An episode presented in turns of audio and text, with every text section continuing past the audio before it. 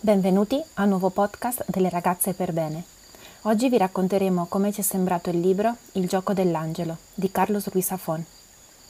Dopo l'ombra del vento non poteva mancare l'episodio di questo podcast dedicato al secondo libro della tetralogia di Carlos Ruiz Zafón, Il gioco dell'angelo.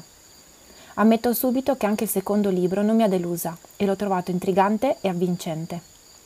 Qui l'altra ragazza per bene che registra podcast con me avrà da ridire ma non ci posso far niente.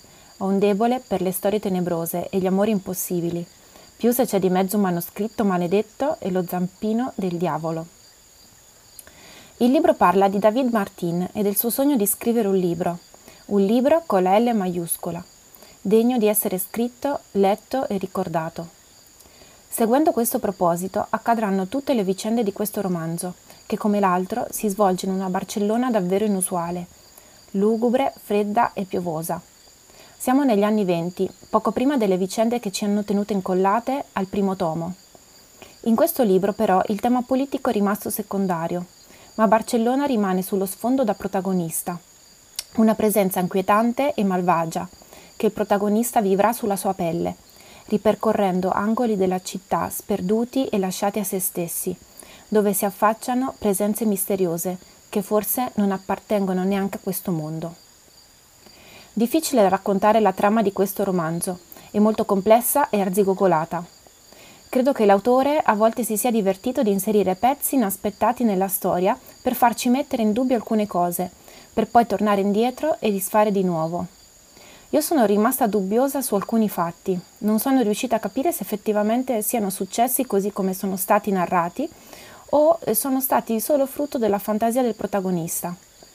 Insomma, bisogna leggere il libro con attenzione, se no si rischia di perdercisi dentro. Provo comunque a darvi qualche briciola per raccontarvi un pezzo di trama. Incontriamo David, il protagonista, lavorando in una casa editrice mediocre come cronista. Gli impiegati sono lascivi e regna la svogliatezza. In questo contesto David inizierà a mettersi in evidenza per le sue doti straordinarie di scrittura e poco a poco inizierà una rubrica tutta sua chiamata I misteri di Barcellona. David disprezzerà sempre questi scritti, che firmerà con uno pseudonimo, ma queste storie sembrano avere un ampio successo tra il pubblico popolare. Sin da piccolo David, tormentato da sfortunate vicende familiari, si rifugia nella libreria di Sempere Figlio, sì, esatto, è quello stesso Sempere, il figlio, che abbiamo trovato nel primo romanzo di Safon.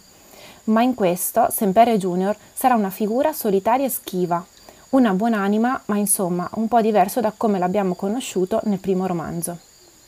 Un altro elemento comune ai due libri è il cimitero dei libri dimenticati, nel quale David troverà, o per meglio verrà uscelto, da un volume di versi messianici. Ad un certo punto della sua carriera, David viene ingaggiato da uno strano e inquietante mecenate che gli commissiona un libro, un libro che parli, udite udite, di religione. Tutto questo a cambio di una cospicua somma di denaro e di fargli sparire miracolosamente una malattia che lo avrebbe mandato all'altro mondo in pochi mesi. Ritroviamo uno dei classici temi della letteratura di tutti i tempi, il famoso patto con il diavolo, anche se Safon ci suggerisce già dal titolo, o forse ci vuol far dubitare, che in realtà si tratti di un angelo.